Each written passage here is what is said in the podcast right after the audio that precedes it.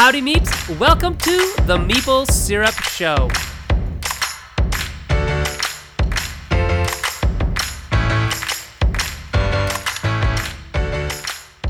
Hey there, Meeps. It is Wednesday night, and we're here live on Meeple Syrup with our special guest, Julie Ahern.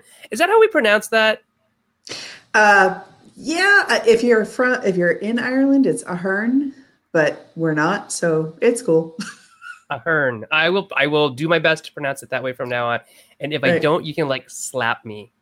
Well, I, I mean, I'm not in Ireland either. I think it's okay. She's like, she's not gonna slap you, Sen. It's fine. Okay. No. And uh, Erica, of course, is with us, but Jesse is Hi. not. Where's Jess? No, Jesse's moving back to Canada. Yeah. So we'll have Jesse back in Canada within the next couple of weeks. Um, I think he may be on for the next show, but may not be. Uh, but aiming. definitely he will be with us for Proto TO. Uh, so Proto TO is happening next Friday. End of the Wow. month. Yeah. Oh my God, it's only two weeks away. You're correct. Yeah. This Well, it's less up, than two eh? weeks away. It's like 10 days away. And we have uh, work guess to do. Yeah, we have a lot of work to do, apparently. and uh, Jesse will be there for our live streaming. So we will be live streaming all weekend long as much as we can uh, and having guests come up to the table and show us their wares. They're going to maybe give us a demo, maybe go through their sell sheet, all sorts of stuff. Um, all the new designers that you've never heard of but are awesome because they're you know Canadian, so that makes them good, right? So no, it really doesn't, but it's a it's a definite plus to work It's with a step Canadians. up. Yeah, yeah, yeah. We'll come up and they'll be like, "Please, will you look at my components?" Yeah, without the British accent. But yeah. They were like you- little kids from Charles Dickens novel. Yeah, yeah. Yeah. Please, please, will you look No, at it's my totally gonna be like that. It's gonna be Please, uh, will you play my prototype? Yeah, Yes. once more. Um, so Julie is our special guest tonight, and Julie, can you tell us a little bit about yourself? Um, sure. So I'm from Massachusetts, which is where our company Greenbrier Games is based out of. But I'm kind of a nomad at this point because I go to so many conventions. And I started, I mean, I started when I was, I don't know, five and redesigned Candyland because I thought it was terrible and Sounds didn't want my sister subjected to it. Oh, we want to hear more about this later. okay. Um but and i've always designed games. I i have i have prototypes from middle school. Um you know at that point i've been playing d&d since the fourth grade. So by middle school i was making my own maps and games that were trying to uh, incorporate uh, mostly algebra i think to try to do advanced math to figure out gameplay which is not the best thing to do but you know i was entertained i guess. Um, and then later on um, when i got to grad school and i was getting my master's in education i my dissertation was how to incorporate board games and gameplay into uh, teaching to reach exceptional populations. So those kids who need to be challenged more because they're bored in class and the kids who have a harder time um, because they're for for a variety of reasons attention um, not being able to sit in their seat that type of thing. So that was my dissertation. And of course so when i was hired they were like hey so you wrote all this really cool stuff apply it in class and so i ended up writing a lot of designing a lot of games for the classroom for a number of years before uh, greenbrier games started That's amazing. Yeah. I actually didn't know that. I was gonna say you you. need Yeah. to share these things because no so would use this when we now. did the at at uh in january when we were at board game base camp when you said who wants to play test my rpg and i was like i am actually very i feel like i'm very qualified for this that was why because Oh, i've written okay. I've written um a number of elementary school level Yeah, rpgs and larps that's awesome. when i was we, teaching third and we need to talk more about that because I need to start doing more of that with my. Yeah, I mean, hey, oh i i will totally send you stuff Let's talk about that like in a second Yeah. or two. yes. Okay. Um, but also, I mean, I don't think any of us realized you were an educator originally. think I Yeah. knew that once upon a time, but like Julie just, just does forget. everything, so you know you just assume she can do all of it anyway. So, I mean, let's segue from that. That's a really good segue. Currently, what kind of hats are you wearing for Greenbrier Games? Um, well, I mean, we are, we've always been a small company and we, Yeah. you know, have stayed pretty pretty lean, and so I wear a lot of them. But primarily, um, as the vice president, I am I do a lot of the sales and marketing, um, but then I do uh, game development. Uh, and I do, I still get to do a little bit of design, but it's more pieces of it at this point. So, for example, for folklore, we have Twin Fire Games are the designers, but I get to have, for example, in the upcoming um, the new expansion, we'd like to do at least a new, a couple different new mechanisms for each expansion, and we added town events, which was based on concepts that I had I had given to the design team and have developed. So Right. I still get to do a little bit of that, but then I and then there's a lot of writing. There's a Yeah. lot of writing. Yeah. So You just, you, uh, enjoy, you enjoy the writing? Yeah, yeah, I do. I do enjoy the writing. Uh, there are some days I feel it's well. It's okay. So as a writer and who's somebody who's done writing, a lot of writing my whole life, you have like it's it's still it's a very different mindset than deving a game or working on the the math or going around to conventions. So finding the quiet time for me is the biggest biggest challenge because so it I I don't sleep a lot. I've never slept a lot. And as a teacher, I don't know if that's your your That thing either. totally but like that was the- right. So I I I pretty much survive on five, maybe six hours of sleep, sometimes four. Like that's that's pretty normal for me. It always has been, which is great because what I do is I sleep for about three hours and then I'm awake for about two or three hours, and that's when I write, and then I sleep again, and then I do my regular work day. Yeah. And if I don't wake up, I don't know if I will get writing in that day, and that's hard.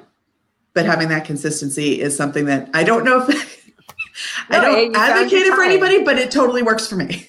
No, you have Right. to write every day, and if it's waking up for Now- three now, hours in the I- I middle actually- of the night, told my students this today that this is why I'm short, is because I only sleep about four hours a day, and you're also pretty short too. So maybe it's a sh- maybe it's lack of sleep.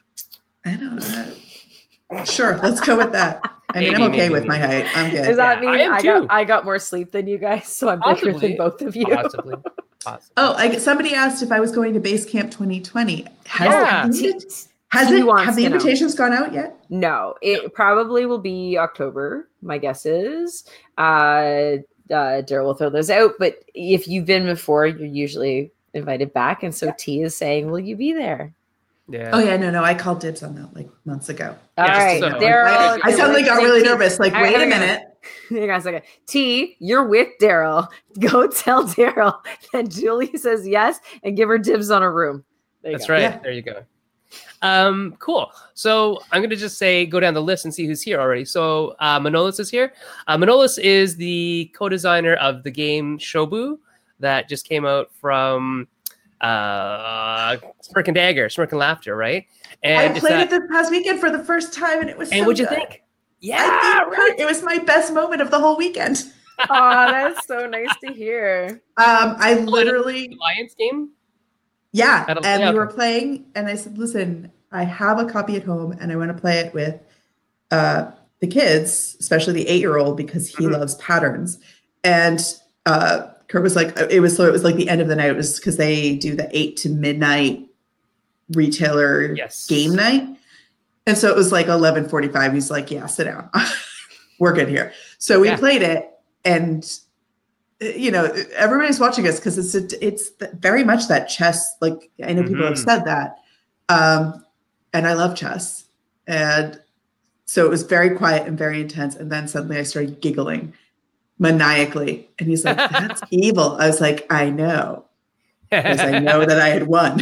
and oh, good because you could you could see a Yeah. few moves ahead that he. Oh, I loved it. It was you. so yeah. It's it's elegant. It's delightful. Sorry, continue No, on. no. Who else is there? And I'm so that excited. Was, that was discovered at Pro ProtoTO last year around this time. So that's that's a big ringing plug for Pam Wall's uh, prototype convention, and of course for Manny and Jamie who did a great job on such a simple, elegant design, and then Curt for being willing to take a risk as a small company on an abstract.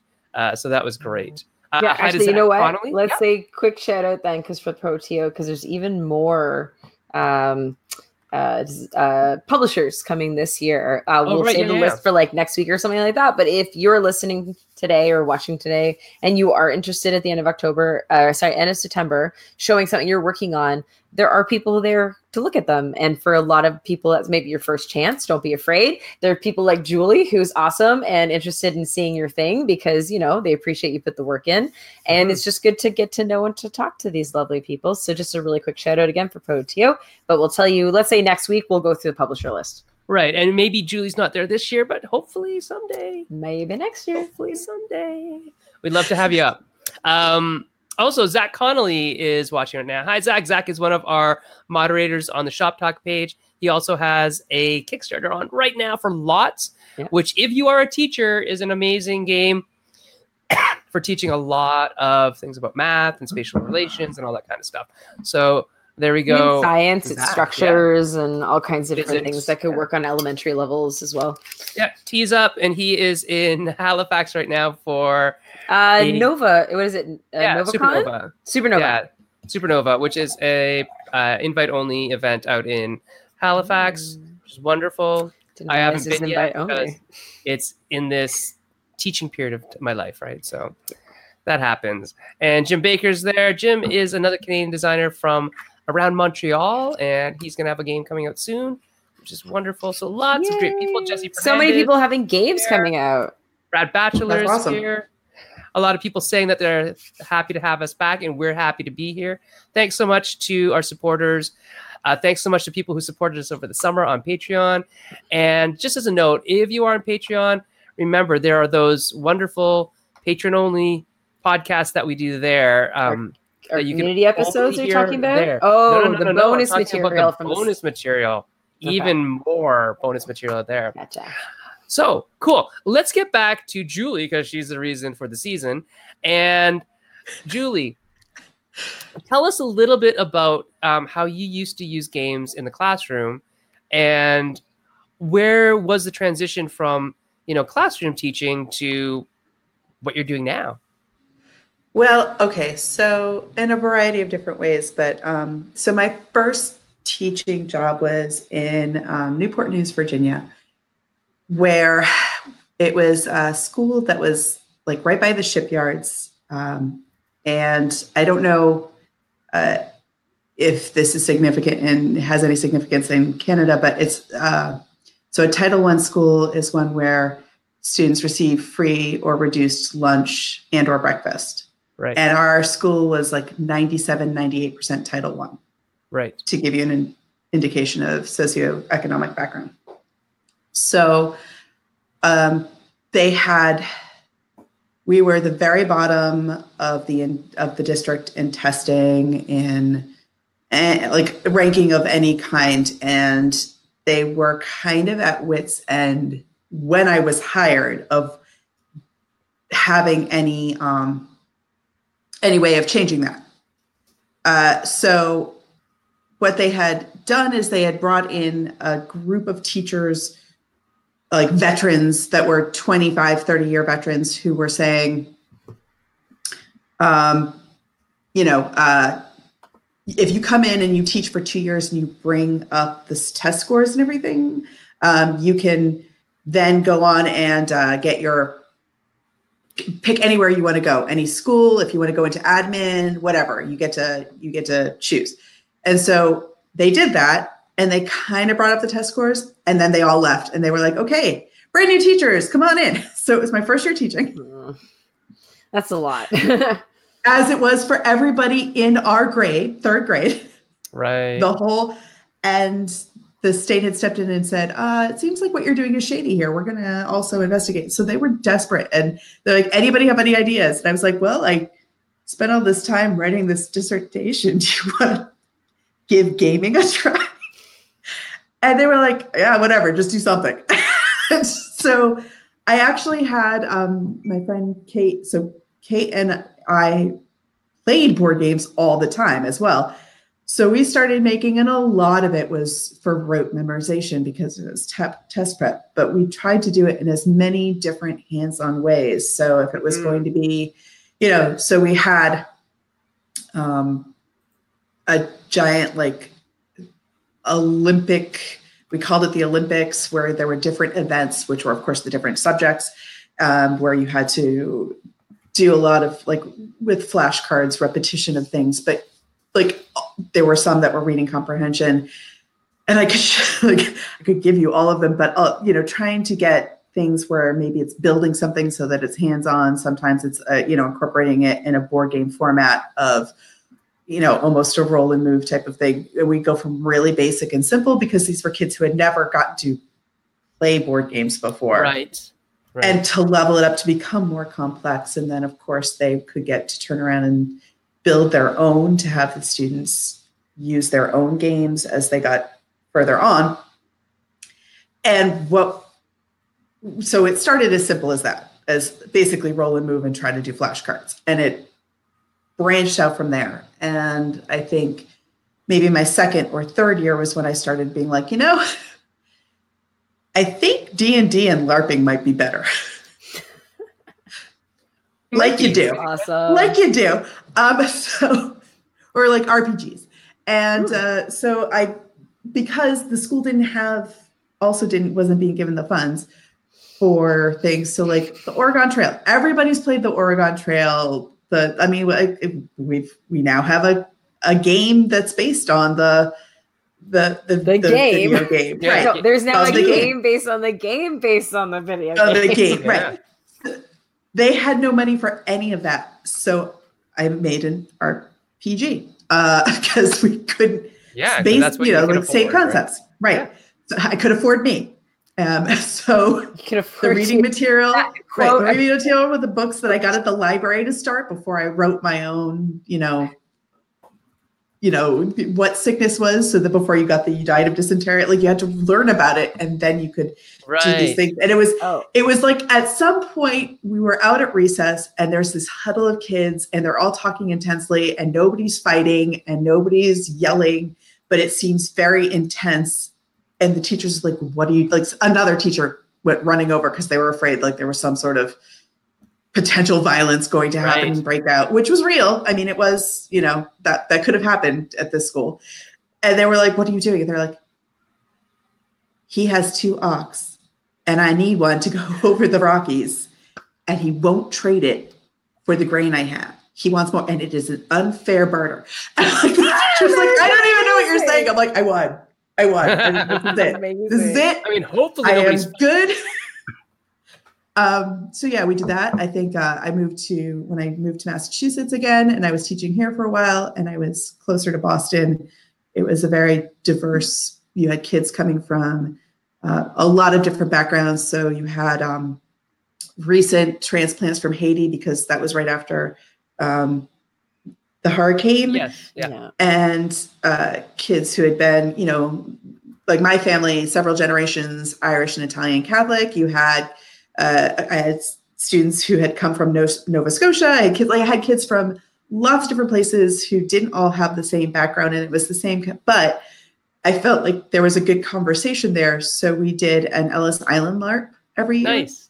Aw, Um, I'd love to hear more about so that. the- at some point. Oh, yeah. Yeah, so that sense. and it um, was great because I could, you know, I would ask parents and older siblings and grandparents to come in and help out, and I, so we would learn about it and do like family histories uh, and try to bring in as much of their background as possible Mhm. from all the different cultures, and then once they had talked about it and we had read about it, they would have to go through and be processed at Ellis Island. And of course, inevitably, I'd have several grandparents or parents who spoke, were had multiple languages that they knew. And so I would pull them in and be like, look, you are a disgruntled government employee. These are not your children. These are just the people you have to, you are like, think DMV worker. You are Just Or churn them R&B, right, through. right. You're churn 'em motive- right. Right. right you right. don't care what their concerns are and then i like want you you and you to talk to them not in english and when they don't understand you sigh roll your eyes repeat what you said but slower and louder and more annoyed and this was the whole process. And by the end, a little stressful for the kids, but at the end, they really got like the understanding of like why it was like scary without Yeah. like a full Mm. like you know you could always and that was you know like if you if they started they always had the ability to be like I, i'm not happy right now i'm not comfortable Right. and like go go like hang out and chill out. And, and typically they they were fine but but yeah some of them it was like that was really scary and i was like yes that was your grandfather they were like yeah i know but it was really That, that's really good for empathy. Like that would be Yeah. a huge, be, yeah. From the the because you're you're not guessing necessarily the whole experience, but even like the slightest inkling of like understanding that is a huge step for empathy, and so Yeah, that, that's that's right. such a big lesson. and Right. that's why you wanted to play my game. uh, exactly Exactly. um, so yeah so we Robert, it progressed it progressed to that point Yeah. I think Robert, you said I was. I'm happy I played the game. I never want to play it again.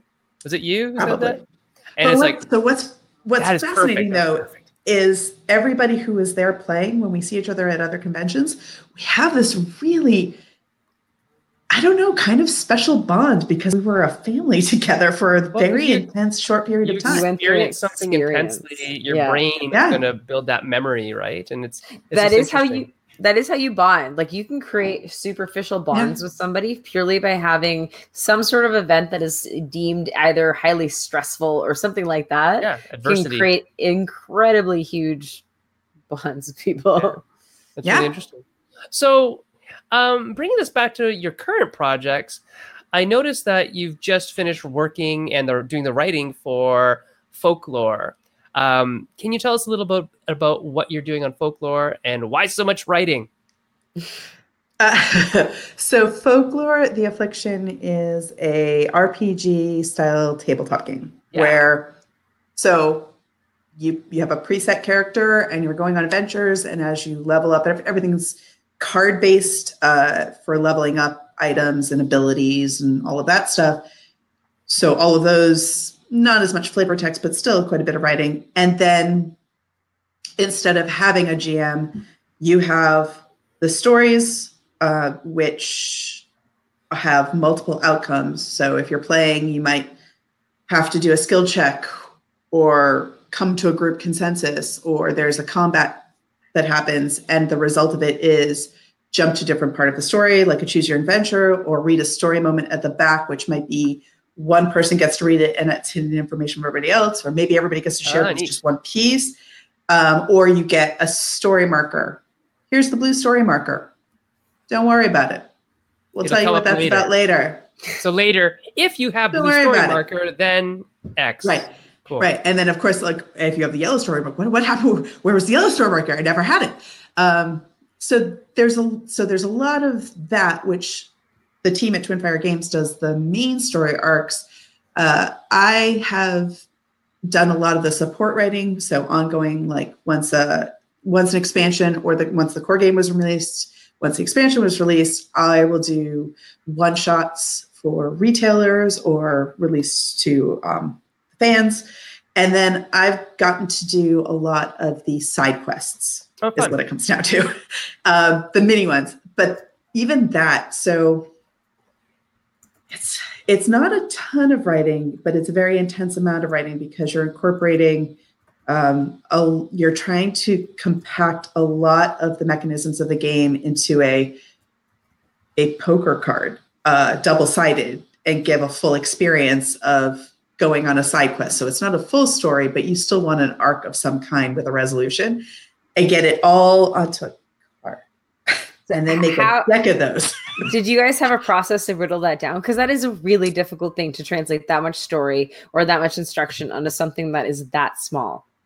Correct. So it there is some level of formula to it where, you know, so, and the fun part about this particular expansion was we incorporated a lot of our friends because we did uh, a stretch goal, a social stretch goal of getting um, a lot of, a lot of people in the community to be uh, the the NPCs for each card. Mhm. So um, I think let's see. Isaac was my favorite because, you know, Isaac's we you know, just designer of Gloomhaven, and so a lot of people are constantly saying, "So how does this compare to Gloomhaven?" And I'm like, "It doesn't. It's not this, but but you get it all the time." So the fact that he was willing to to actually be a care an NPC for one of the was great, but also I told him he was going to be a doctor. So he took a picture holding the rumor card with like a lab coat, even though it's like medievally times and everything. He wore a doctor like a lab coat, like he was a doctor for like That's showing that he was on it, which was like the sweetest. I, honestly, it's like one of the nicest, sweetest things that anybody's ever done. Um, but uh, Daryl is on one of them. Uh, I believe. fun. I actually believe that you make an appearance as well, Eric. I'm, You might not know that. Me? Yeah. Oh, Yeah. yay. I, I might not have told you that. You, you might make an appearance. You might have I'm made an appearance. I'm in a Um, game. Yeah. Um, so, you know, so an NPC gives you that there is a problem in some location and you have to travel to it typically, or there has, there's some way to get to the next step. And then once you get to the next step, there's a variety of different, you know, at that point it's, again, do you just have to roll and do a skill check or is there a randomized one out of 10 and the number will tell you what the next thing is. There's, like so we have a couple different choices of how to get from to the next piece but typically then there's something that's a there's a smaller but at the same time i'm like okay so now there is this data bank of monsters there's a data bank of skill checks and there's a data and i want to make sure that i randomize it and have enough of them used so that no one character feels like, well, they never did an ecology check ever. And I've got the woodsman who's all about ecology.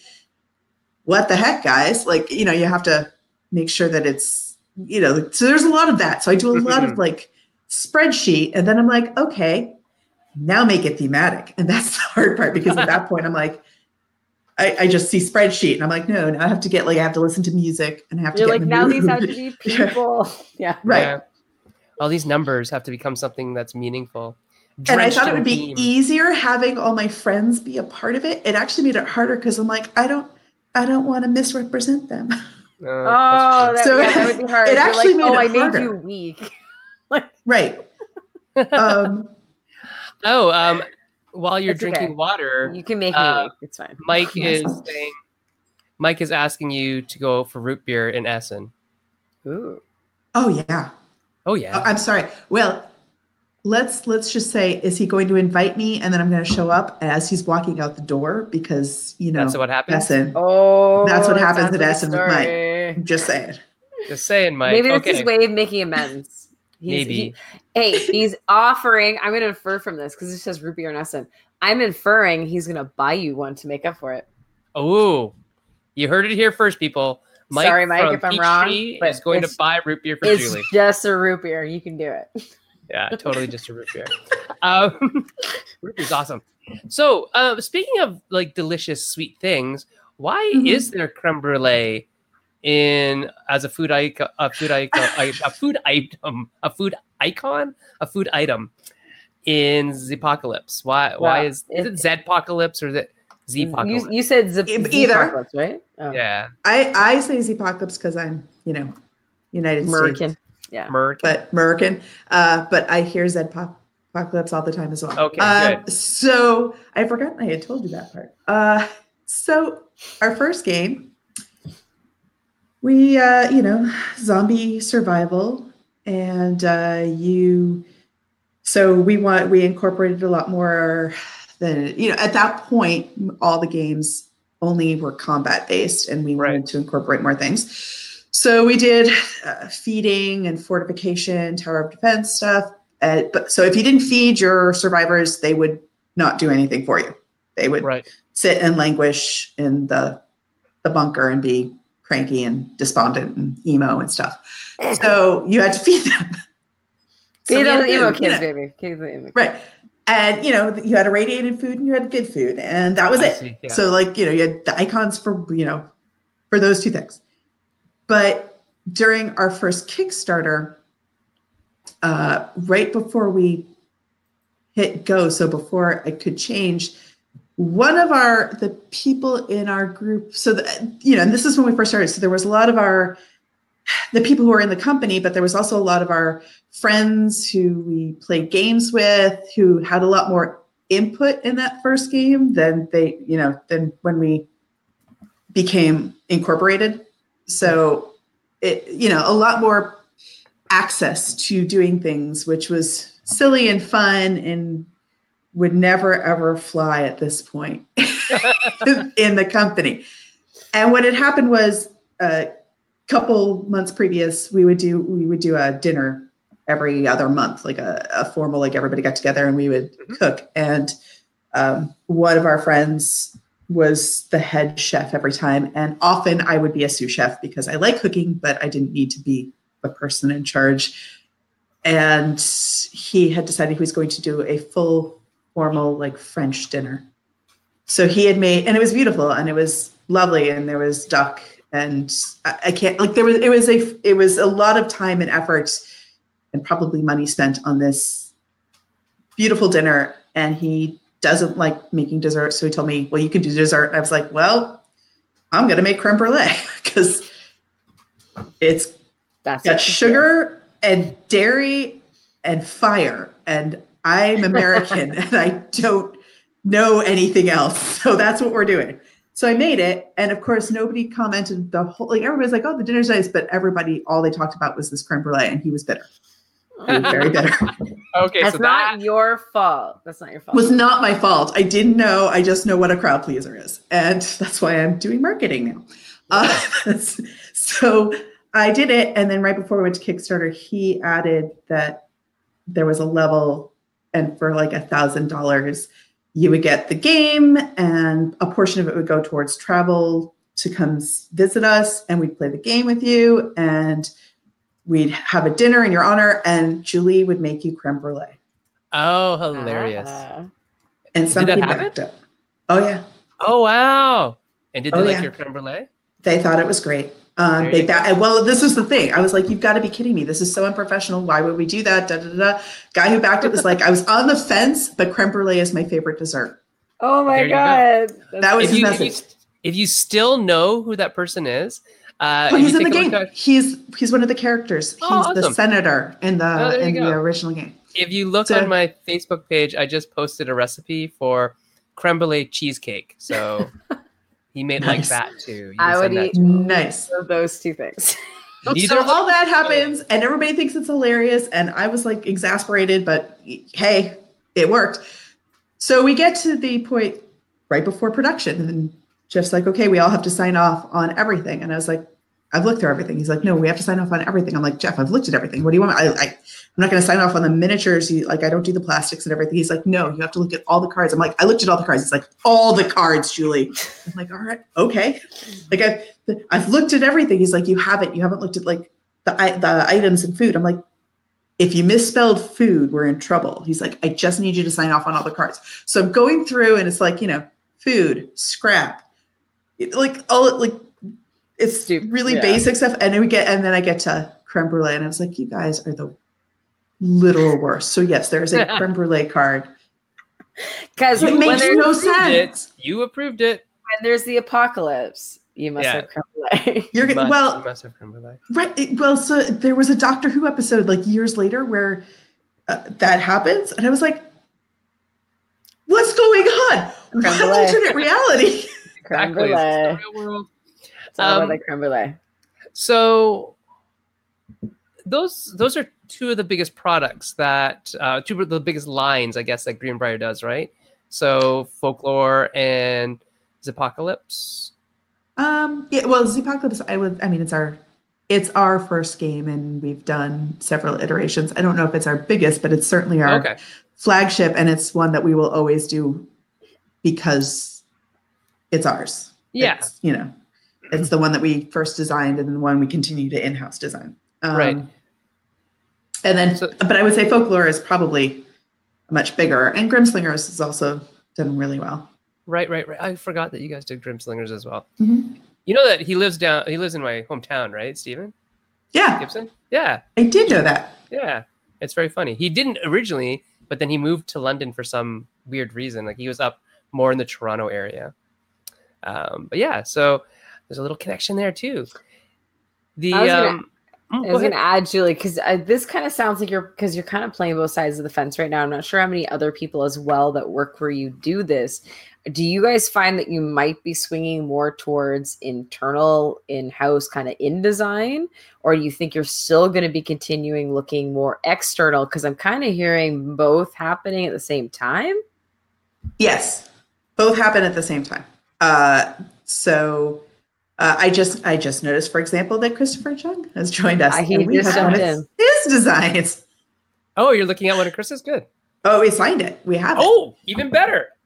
Um, so, no, we do both. Um, and mostly, it, I would say, with the exception of the Zpocalypse, it's external, and we do mostly development at this point.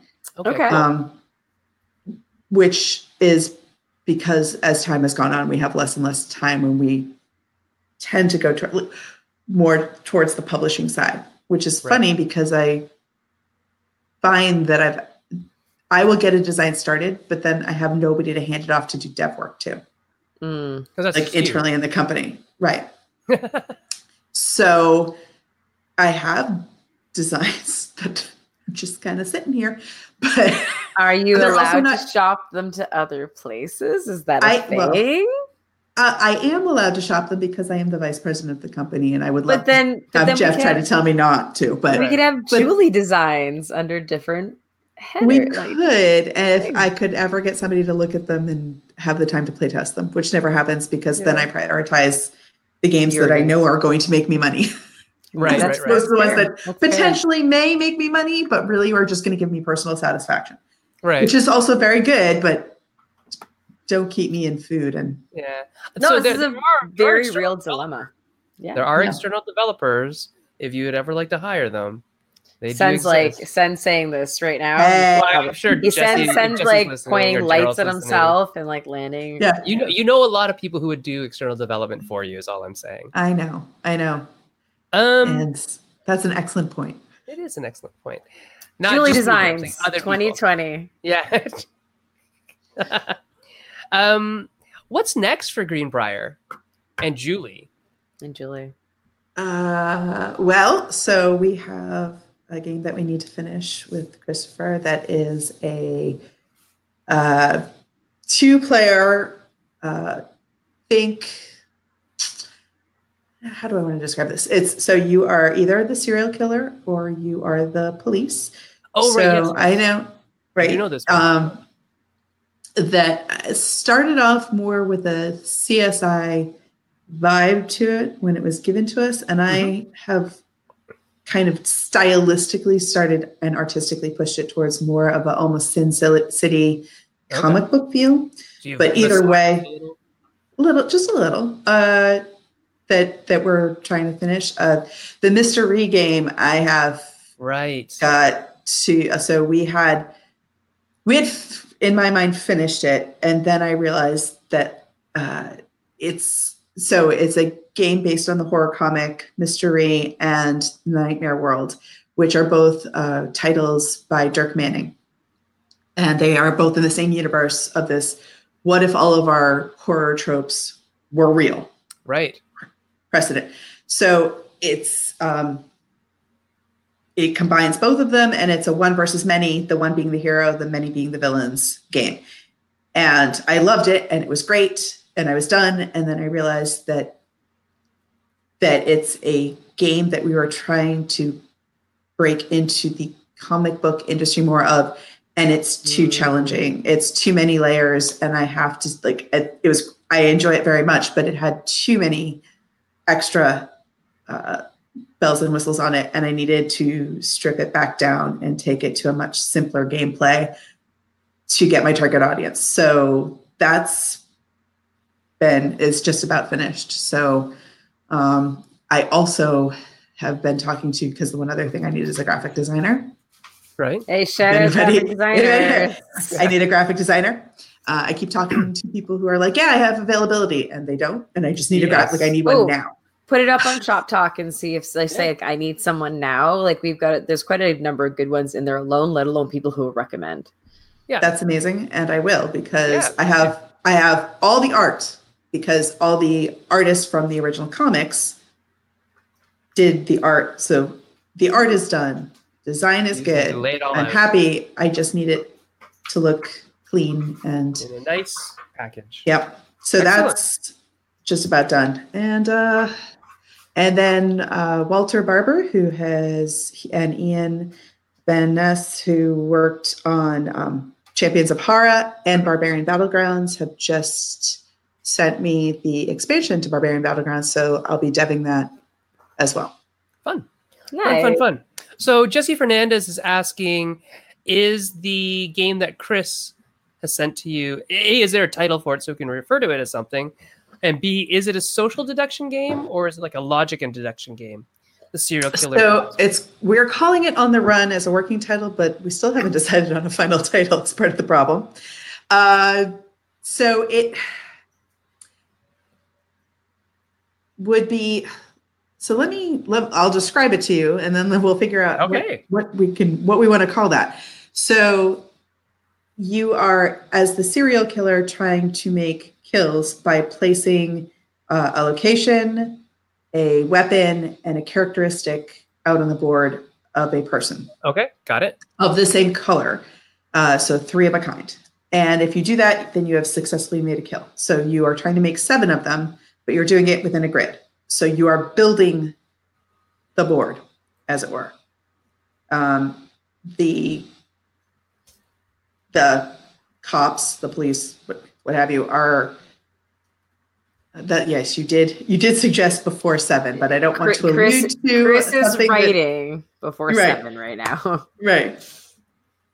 Um, so uh, as the more the more that the serial killer is able to make kills, the more abilities the police have to eliminate the because it's an elimination. So think like in Clue, you're eliminating a Suspect. number of of suspects or Mhm. characteristics or weapons or what have you to get to the final three, whatever's in the envelope, much like Clue, um, but with a much more varied and complex grid of potential combinations.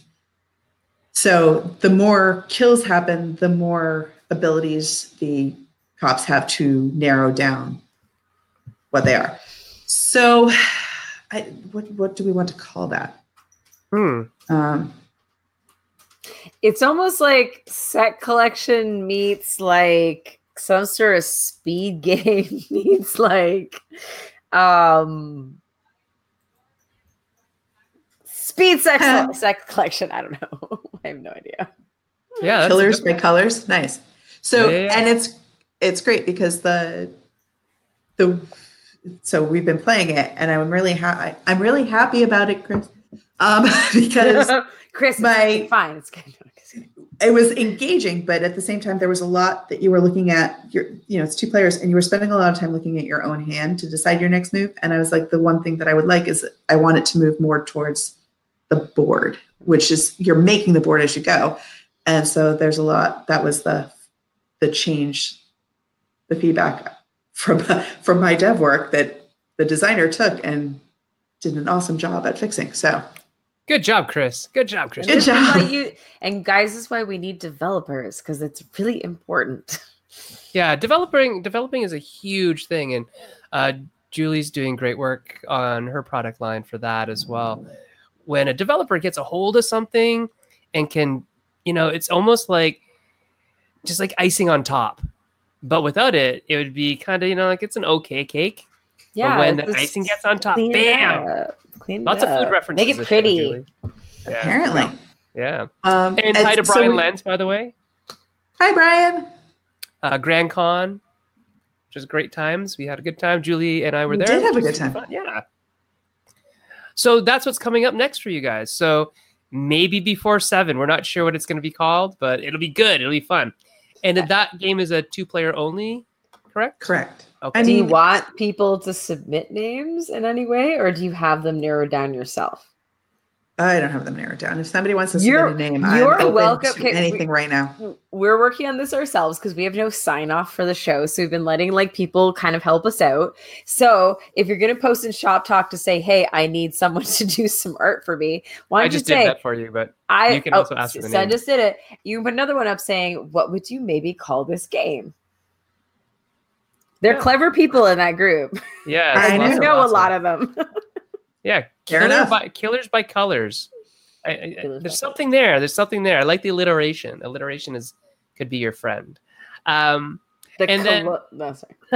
I'm Mike Eckert. Mike ahead. Eckert is another con organizer. We just have Grand Con coming, and here's Kubla Con coming in. Um, so, oh, Daniel, we just went through the game. Daniel Zayas is asking, "What's the game?"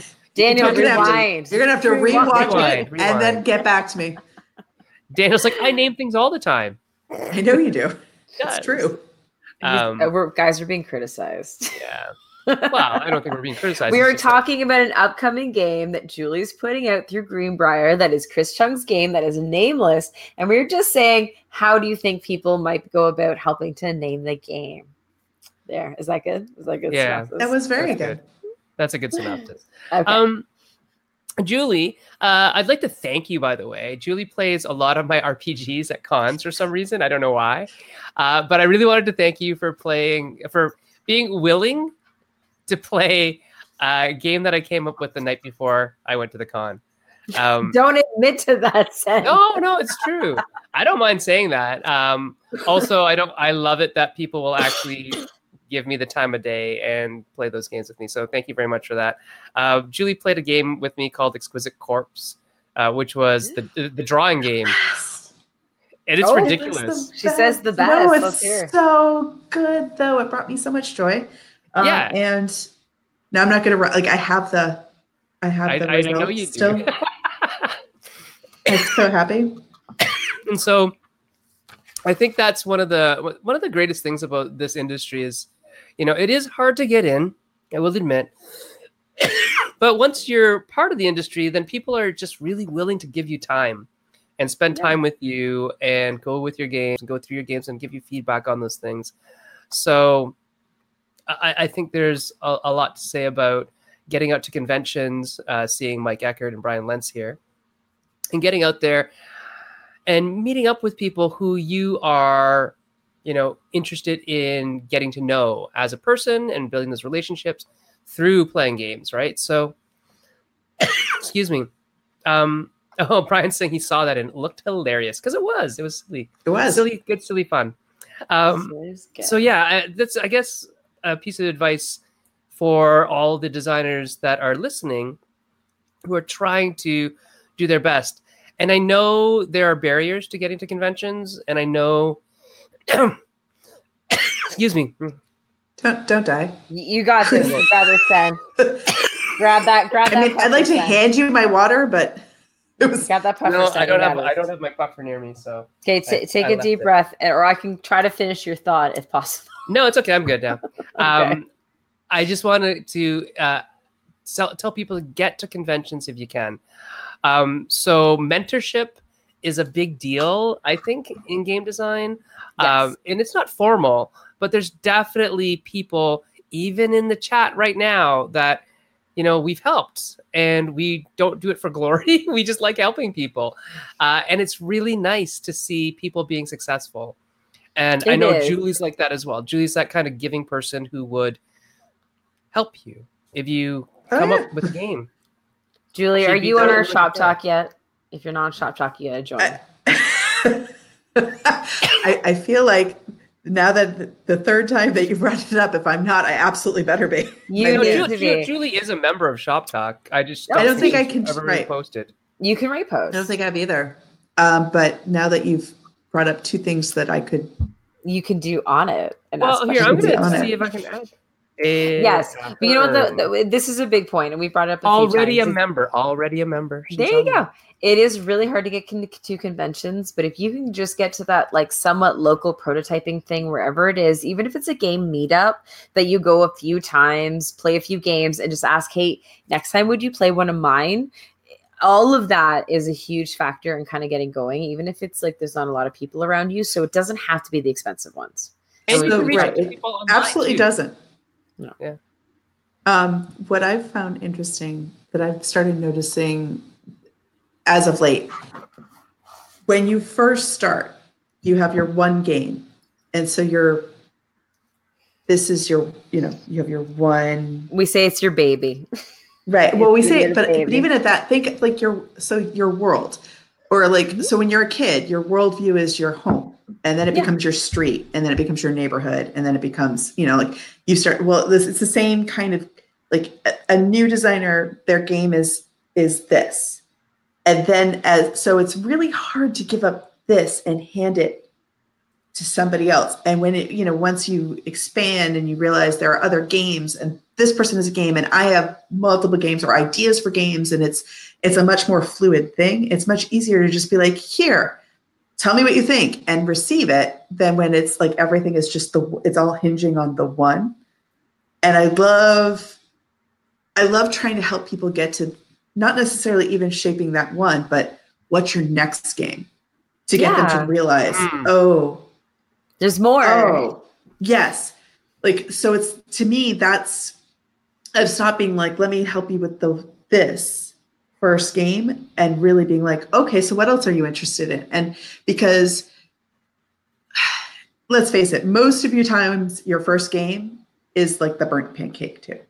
It's really hard to like, you know, you make like I, myself No, included. Like that that Yeah. first game is also all the things that you didn't know that you were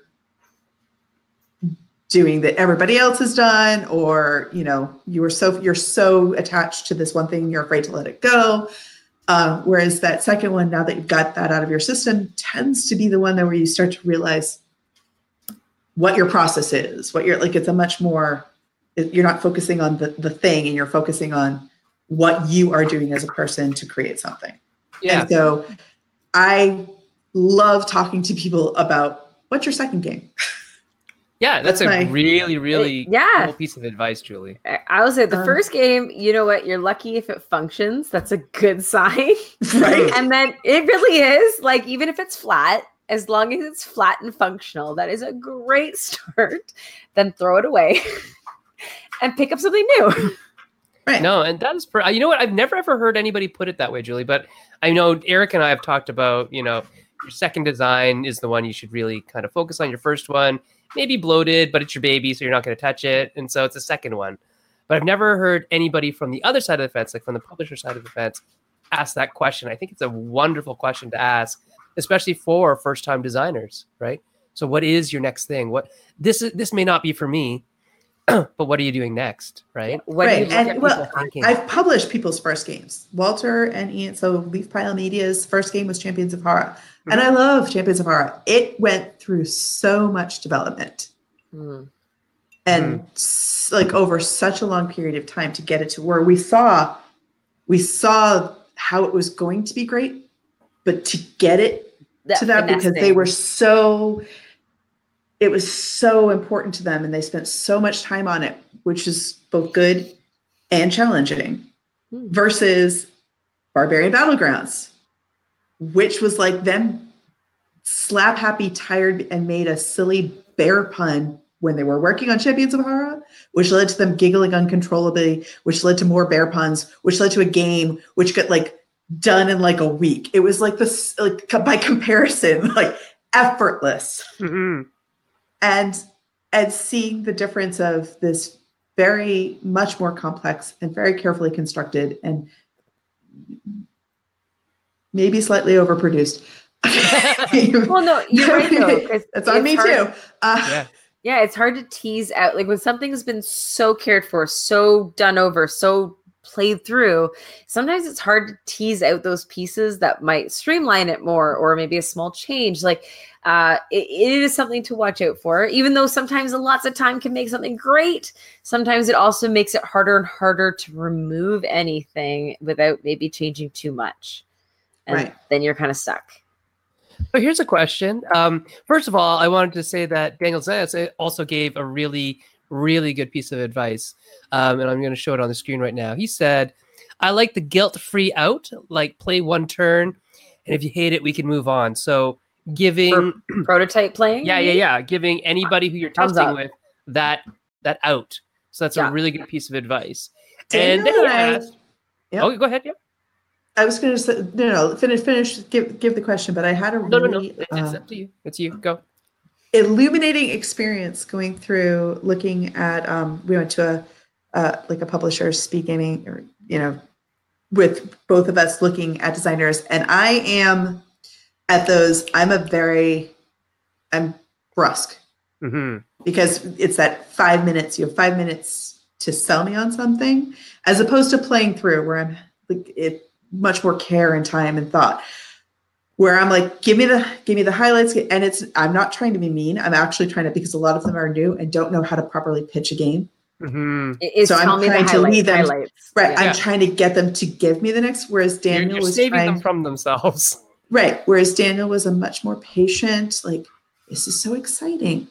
What I would like to do is give you some feedback right now about how maybe you could improve. And I'm like, we got five minutes. Get next one. And he wanted to like give them, you know, he wanted them to not be crying. And I was like, I, I'm just next one. I'll come back, circle around at the end, and be like, hey, let's talk about this. it was a really fun dynamic because it made me realize, be a little bit more self-aware of who is so nervous and how they might perceive my shortness as being dismissive or un- mm-hmm. unappreciative of their efforts. So I just wanted to point that out. That That's that another really good piece of advice, though, Julie, is that um, if you can take all the feedback from the people who you're talking to as they are trying to help you make your game better, Mhm. life becomes a lot easier and there's a lot less hard feelings. right. Yeah, I was also gonna say a fun because connects funnily to something somebody said to me is without meaning to, we always approach whatever it is who we are, right? So I was just told today that I was like, someone was looking through a rule book that I was doing. They're like, "You're too nice." I'm like, "What do you mean?" It's like you even write your rules too nice. I was like, "What does that even mean?" But it's true because then like that's how how you approach things matters. It's how you're gonna write. It's how you're gonna talk to people. It's how you're gonna approach playtesting. It's how you there's so much of that, that but that's a huge awareness thing that's super important to kind of lock down and say am i too nice am i not nice enough am i like where's that ground what am i trying to get out of this like as you said like what is the target audience what am i trying to draw from that and i think we forget sometimes which ones we well, my, are mine is always, I'm not, I'm same, same as when I was teaching. Short term seems a little mean or brusque. Long term, I think, has more impact and benefit to them. So, Tough So but for me, it's- fair. Tough a but fair. fair. Right. I try, Yeah. so never, and uh, because I never ever, I'm like, wow, this is terrible. I, because I would, even if I thought it, I would never say that because who knows? They, it, it could one day be the most amazing game ever. And I'm just seeing it at the first iteration. That's not fair. And it, that's not what it's about. Uh, it's about sharing concepts, ideas. And for me, is it going to work with my company if I'm being pitched on it? Mhm. versus can I have feedback on something, which is a totally different thing and approach. Um, and so that's, but being mindful that a lot of people, it's their first time they're sensitive Mhm. and they're right. And, and having been the person where it's my first time, uh, you know, I had the luxury of having a huge group of friends who could give feedback with love and uh, and you know who would also if i decided to have a temper tantrum about it would be like oh that's our julie and you know like be fine with it versus being out in the public eye with people that i maybe knew maybe didn't giving Right. me their thoughts yeah, yeah. Um, Like- Adam Young has a point that's really good. he said that um, people get lost in the fog, and you can front load the facts and be cozier and nice after. Right? Here's Right. the facts. This isn't going to work for my company. This is, uh, you know, it's going to be a very expensive game to produce. Blah blah blah blah blah. Facts. but and then, hey, yeah. I'm really interested in where you're going with this, and what do you think? And what have you ever talked to this person because I think they might be into this game, right? So, facts up front, cozy later. It's uh, it's sort of like That's I- my I jam. how, yeah, right. That's your jam. That's how I teach as well. So it's like this is right, this is wrong, this is right, this is wrong. This is very factual. Now let's talk, right? And Right. be human after that. you know Um, it's nice to point that out because it is it's saying uh, it, it's encouraging after the fact because what we like to forget a lot of time is that this is art art is highly subjective art is also very particular to who's looking at it and what they're looking for so when someone says no most of the time they mean no for them not no every person you're going to approach from now on out but unfortunately we interpret that wrong if they're not new you know if we're new to this so just remember no is not a no no is no for them Mhm. but it might also mean take the feedback, think about what it means, and see how you might apply it to the next person. It's not a get out of this industry, you suck. Nobody's going to tell you that. Nobody means that. That's right. It's just not a Right. game for them. Yes. So I have one question here before we sign off. Uh, Daniel Zayas asked, "Have you ever designed something so long and test it so long that the whole genre becomes stale to you, Julie? Like a worker Mm. placement that just won't go into the square peg, so now worker placement is dead to you." Uh, so mechanism versus theme, because our theme, I mean, we have some very long running games. And I won't lie, I've broken down on occasion, been like, why zombies? Why did it have to be zombies? But It Why is. the It is what we did. 2000s? Yeah. it's what we did, and we're gonna keep doing it. Um, I've moved, I've cycled past that, but um, Mechanics though, mechanics, or don't, mechanisms? what have you? Uh, short answer, no. Okay. Uh, so it's not that they get stale to me, um, because I can always find. I like the. There are certain things you can always find new ways to use something. So I know that we had that whole conversation about roll and rights that I gave an Yeah. example of uh, at GrandCon that that is currently in vogue, and so you know, make designing a game that has that right now doesn't seem to make sense because by the time it comes out, there's already a, a wealth of choices of that style. So it's, but that doesn't mean that it's not interesting to me. It's that I don't know if I could. So that's as a designer, no. As a publisher who's going to try to make money from it,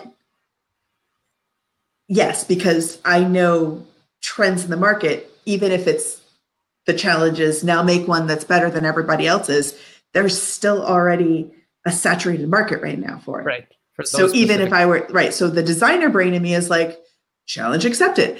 The publisher in me is like, shelve that challenge. so, you know, wait five years, bring it back then. Um, but do I want to spend my time doing that, or do I want to work on on something else that I can publish sooner? So that's you know when we talk about like the two hats, that that's something that I would be at odds at, and um, no, I, I I don't think that there's any particular mechanism I've ever gotten specifically sick of. There's some that I like better than others um, It's more that are my theme go-tos. The theme burns you out a little bit over time, it sounds like. sure.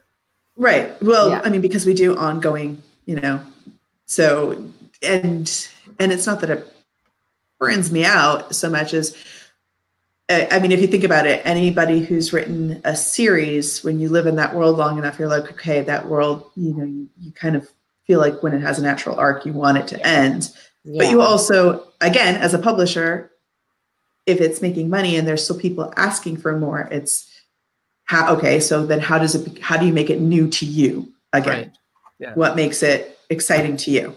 You can only write, and he lumbered towards me with his gaping jaw open, yelling "brains" so many times, right? So Right. Uh, turns out I can write it a lot of different ways. yeah, a lot of different ways. That- That's can what you the stores continue to do for, so. guys. yeah. Um, Cool. But that's also why I appreciate uh, community because Hmm. that is something that when I start to feel burnt out, I can be like, hey, where are some locations that we haven't ventured forth to, or what are some scenarios that you would like to see, or where like and and and crowdsource that. it's wonderful to have a community that one loves your game so you get that energy, you know that energy of reminding you of oh no people have enjoyment from playing this. Yes. And right. And then also i because you know some yeah so sometimes the well does run dry and you have to re, you know refresh and sometimes that's going and watching movies and or you know talking to other designers and sometimes it's going to the fans and being like hey what would you like to see and that's that's kind of you know when we say on our kickstarters we appreciate our backers i, I really do because Mhm. You mean they it. really their contributions really do help yeah. Very cool. So it's Awesome. that time of night, Erica. Look at that. Yeah, I know. I could talk to Julie forever. We kind of we kind of need to get her to do a little uh little exit. So we always like to leave off with one piece of advice that you'd like to give to people as your parting words because we'd love to obviously have you on again sometime soon but it was great to kind of see all the things that you're working on. What would you either say to do stop doing recommend people do more of or get or whatever it is uh, as your sign off advice? Uh, my advice is always to feel your feelings completely and then be willing to let them go. That's fair. So- we do. We talk about killing your darlings. Sometimes you gotta kind of have the extreme feelings Not- and right, be not able even to get rid of them. right, right. But also the this is the best thing ever. This is the worst thing ever. This is feel it fully Mm. and let it go. Great, great, great. Excellent. Ooh. Thank you so much. Uh, just on a note, uh, remember that next week we are going to have Chris Rowlands and Kathleen Mercury on the show. Yep. We're doing our And- digging deeper episode. Yeah, we're All going to about- look into yeah how to get Keeping it over going. stuff. Yeah. Well, what is it? Just keep swimming. Just, Just keep swimming, that's just right. keep swimming. Uh, unfortunately, Jesse won't be here next week, most likely, but he will be with us in a couple days after that when we're live streaming from ProtoTO. Again, get to that if you can. Yes. Wonderful If, convention. if you have anything to show, go show it. They're great advice. Lots of great people there. Lots of published designers there. You'd be amazed how open and honest there. people are about giving advice and what. Yeah, that kind of stuff. It's great. Yeah, and the week after that, Jesse will be back, and Pam Walls, who is the organizer of ProtoTO, will be on to give us a uh, recap or a breakdown or whatever we're going to call it. I don't know. Yeah. Uh, yeah. The hope was after the fact because then we get to learn kind of what went right, what went wrong, how do you want to fix it. Like after the fact, you have a lot of hindsight on how things go. And it usually, I think it's more valuable advice for people who want to do it themselves. Right, exactly. And uh, on the Meeple Syrup Shop Talk page, uh, please do sign up for that. And if you care about the show and want to see more content from us and listen to more content from us and help us fund the show, do check out the Patreon at www.patreon.com slash meeple syrup. Uh, so subscribe at any level, and there's lots of cool stuff that is coming Mhm. out, like audio podcasts and stuff that we're going to have going on that we don't even know yet. We're just Yes. dreaming it up, dreaming the dream. Please check out the podcast. Uh, the next episode will be Jay's Failing Faster episode will be on Monday. We just had up our Dissecting Pandemic, I believe was the last one. And we should be available on pretty much every platform at this point. Uh, you can get our RSS feed, but I try to make it so you don't have to do that. So it doesn't matter if you're Android or iPhone.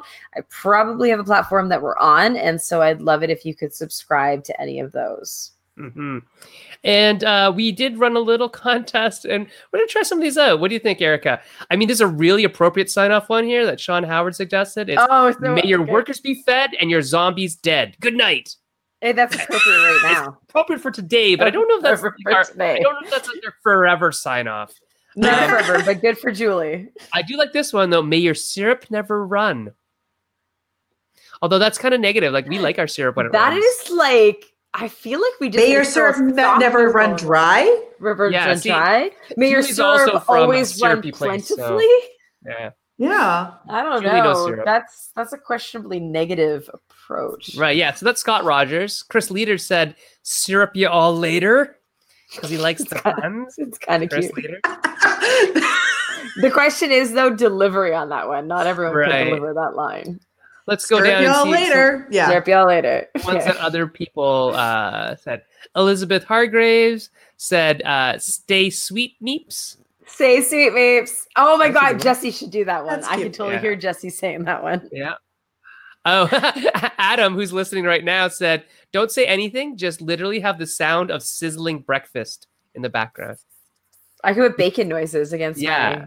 my You could Yeah, use we- uh, what is it? Phil don't from have Golden sound, Distribution does the baking cam every weekend. You could just probably like sample that. Oh yeah, that's Yeah. awesome.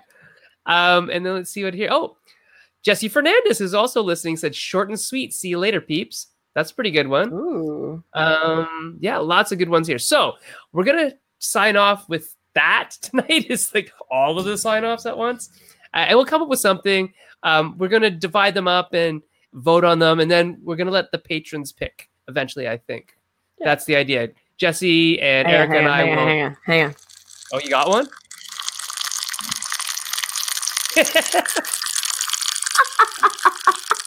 Oh, bacon sizzling. so on that note, I'll stop. I I'll stop. I'll stop. Sorry. we'll say goodbye on that note then. All right, everybody. We'll see you later, Meeps. Have a great week, and we'll be back next week with Kathleen Mercury, Chris Rollins, and special content from live streaming at ProTO all weekend next week. See you later. Bye. Thanks, everybody. Bye.